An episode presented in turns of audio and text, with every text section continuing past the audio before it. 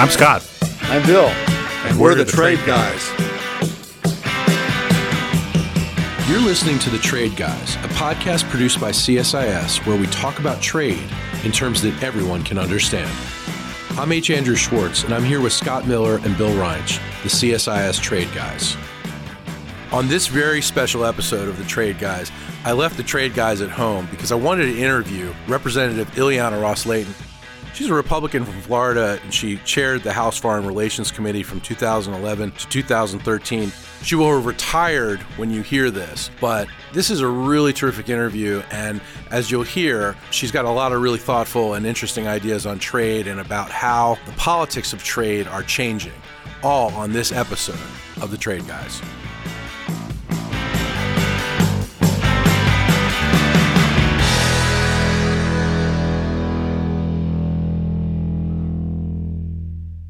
Miami's like my favorite place, second home away from home. So hey, I like that. And if that's true, then you've been all over my district because I've got Miami Beach, Coral Gables, Key Biscayne, Little Havana. Yeah. Oh my. Oh yeah, yeah.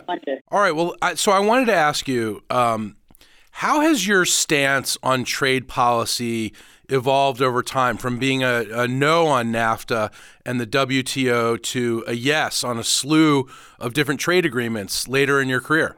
Well, you are so right. Thank you for, first of all, thank you for, for this opportunity. But uh, you're so right. I opposed NAFTA in 93 because Mexico at that time did not have uh, the best uh, leadership, and Mexico was heavily involved with trading with, uh, with Cuba uh, I opposed establish, establishing the WTO then the next year in 94, but I, I voted against withdrawing in 2000 because, um, well, I saw that uh, that that changes were were possible, and uh, at that point, I thought we were going to be able to to make the changes that we want. I opposed granting China normal trade relations in 2000, that same year. And why? Because of the human rights abuses, because the rule of law concerns. And, and in fact, twice as many Republicans voted in favor as, as Democrats.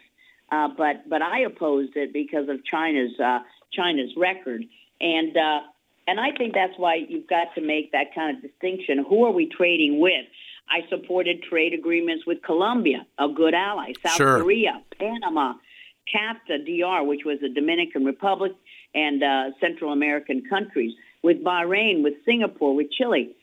But unlike China and Russia, because those were uh, despotic countries, but I am in favor of, uh, of free trade agreements with, uh, with free and fair and allied countries. So I oppose granting then later um, Russia normal trade relations. It would have repealed Jackson Vanik, but I voted yes on the bill. Why? You know, in legislation, you, you've got to look at, at the totality of the bill. This was our vehicle to get the Magnitsky Act. And the Magnitsky Act has been the premier, the premier bill uh, and law that we have used to sanction human rights violators. So in order to get to the good stuff, you have to swallow uh, some of the some of the bad stuff. But uh, but what we've seen is that we my philosophy is we've got to choose our trading partners carefully. Right. Some regimes don't have any interest in complying with standards on human rights, don't have any interest in complying with the rule of law. And they're not going to change no matter how much we trade with them. We have this romantic notion that if we trade with them, they will be more democratic. We have seen that that that is not uh, that is not the case.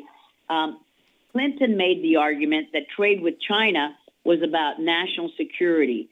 And that was really a mistaken belief that economic openings and free market reform, all of this would lead to democracy, would lead to respect for the rule of law, would lead to a full array of, of political uh, rights for the Chinese people, human rights for the Chinese people. And Obama, President Obama, made the same misguided argument about Cuba. And what have we seen after opening up to Cuba, supposedly? Well, that regime is more repressive than ever, no matter how much window dressing and propaganda they push. And uh, what we've seen are traditionally the Democratic Party was the party that argued against free trade agreements, usually because of human rights or labor concerns in the partner country, as well as concerns that American jobs would move overseas. So we've seen a, kind of a, a shift in uh, in in trade policy and the feelings and the and and the underpinnings of trade policy because we saw what happened: globalization, globalism, multilateralism. They've become dirty words in recent years. Why? Because politicians underestimated the negative impact of trade deals, especially with China joining the WTO, the negative impact on American jobs and industries, and overestimated how much trade could help spread liberal ideas. And now we see what's interesting is that President Trump, a Republican president, now embodies this movement. Well, you really you've really hit on something here, Congresswoman. You you've been in the House for over thirty years. You've been chairwoman of the House Foreign Relations Committee. Longer than you've been alive, I believe. no, not quite. I'm a little little older than that. But Almost. you've you you've seen a lot. And you've seen support shift on trade over time. Democrats had been anti trade, became pro trade. Why the shift?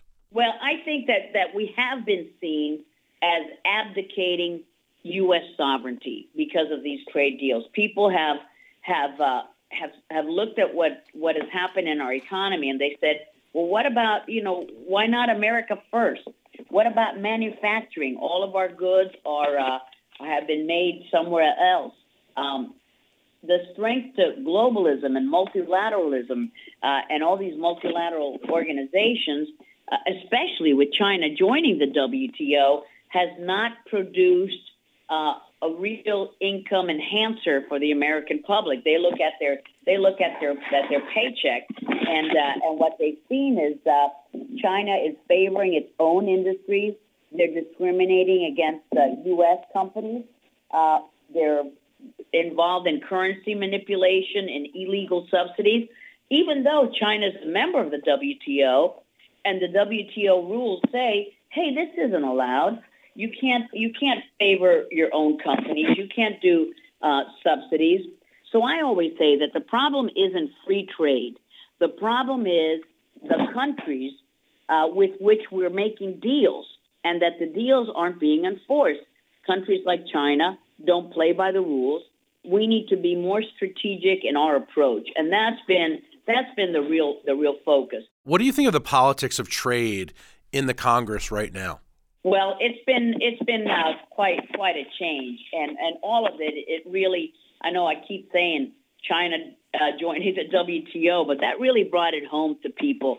Uh, President Trump has been uh, has got a good pulse on the American public, and they're thinking, you know, how has this trade benefited me? Has it benefited my my family? And look, I'm not in favor of Trump's tariffs, and I'm not in favor of these trade wars, but what we need to do is vigorously enforce the deals on the books, bring cases to the WTO, challenge China, uh, impose penalties on China for uh, for its subsidies and favoring its own its own companies, and expand trade opportunities with countries that play by the rules and see the world in the same way that we do. We've got a lot of allied countries.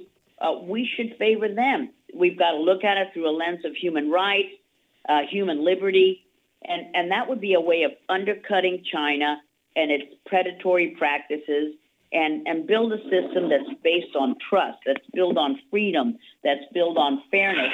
And that's what the American people see. They see that these trade um, uh, deals has not has not helped them at all. In fact, they see jobs going overseas. And I think that we in the Congress underestimated that negative impact on trade deals. And until we get this right, until we see, my gosh, are these trade deals hurting American jobs? Are they hurting American industries? And I think that we we're going to keep getting it uh, wrong.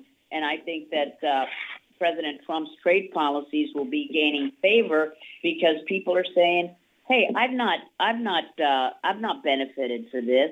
So we should we should deal and uh, and and help partner countries. We should punish countries that aren't that aren't playing by the rules. Do you, do you think this is something um, that Republicans and Democrats can work on together in the next Congress and with this president? Absolutely. I'm very optimistic, even though I will not uh, not be here. I think that more Republicans and Democrats can work on why free trade is good.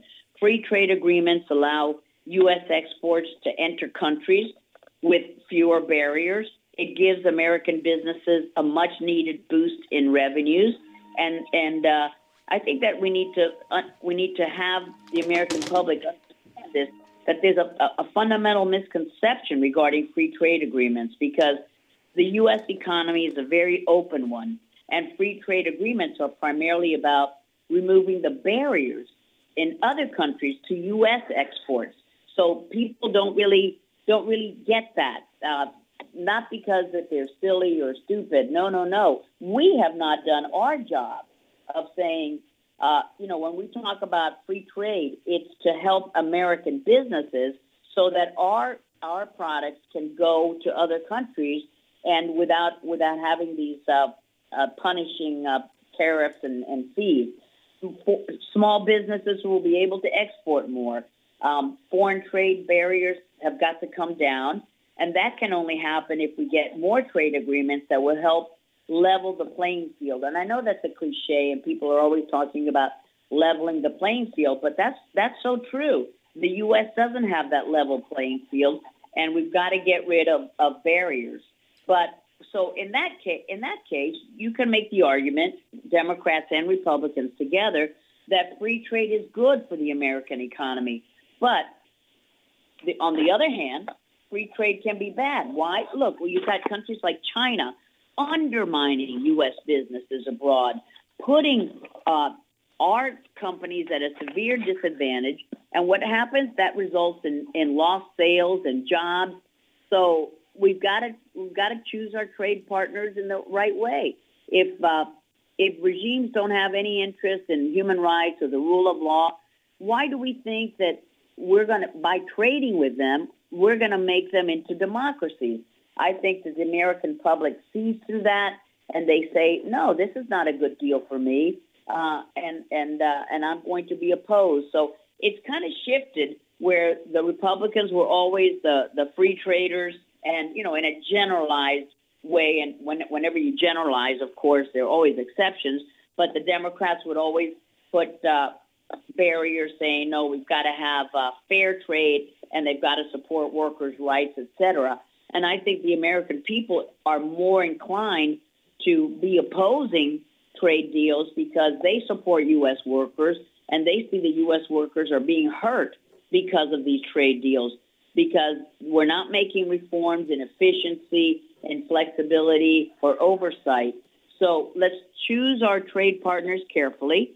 Uh, let's not think that trading with them is going to make them democracies. It hasn't worked in in Russia or China or many any other places, and instead get the best deal that we can, remove the barriers so that American businesses have that level playing field. Congresswoman, I know you have a vote coming up, so we're going to let you go, but cannot thank you enough. Bless you for your service for all these years in the United States Congress.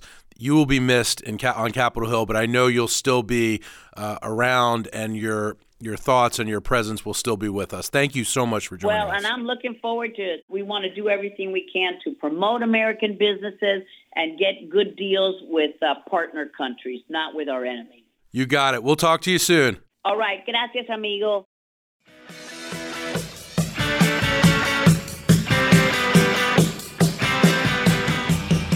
To our listeners, if you have a question for the Trade Guys, write us at tradeguys at csis.org. That's tradeguys at csis.org. We'll read some of your emails and have the Trade Guys react to it. We're also now on Spotify, so you can find us there when you're listening to the Rolling Stones or you're listening to Tom Petty or whatever you're listening to. Thank you, Trade Guys. Thanks, Thank you. You've been listening to The Trade Guys, a CSIS podcast.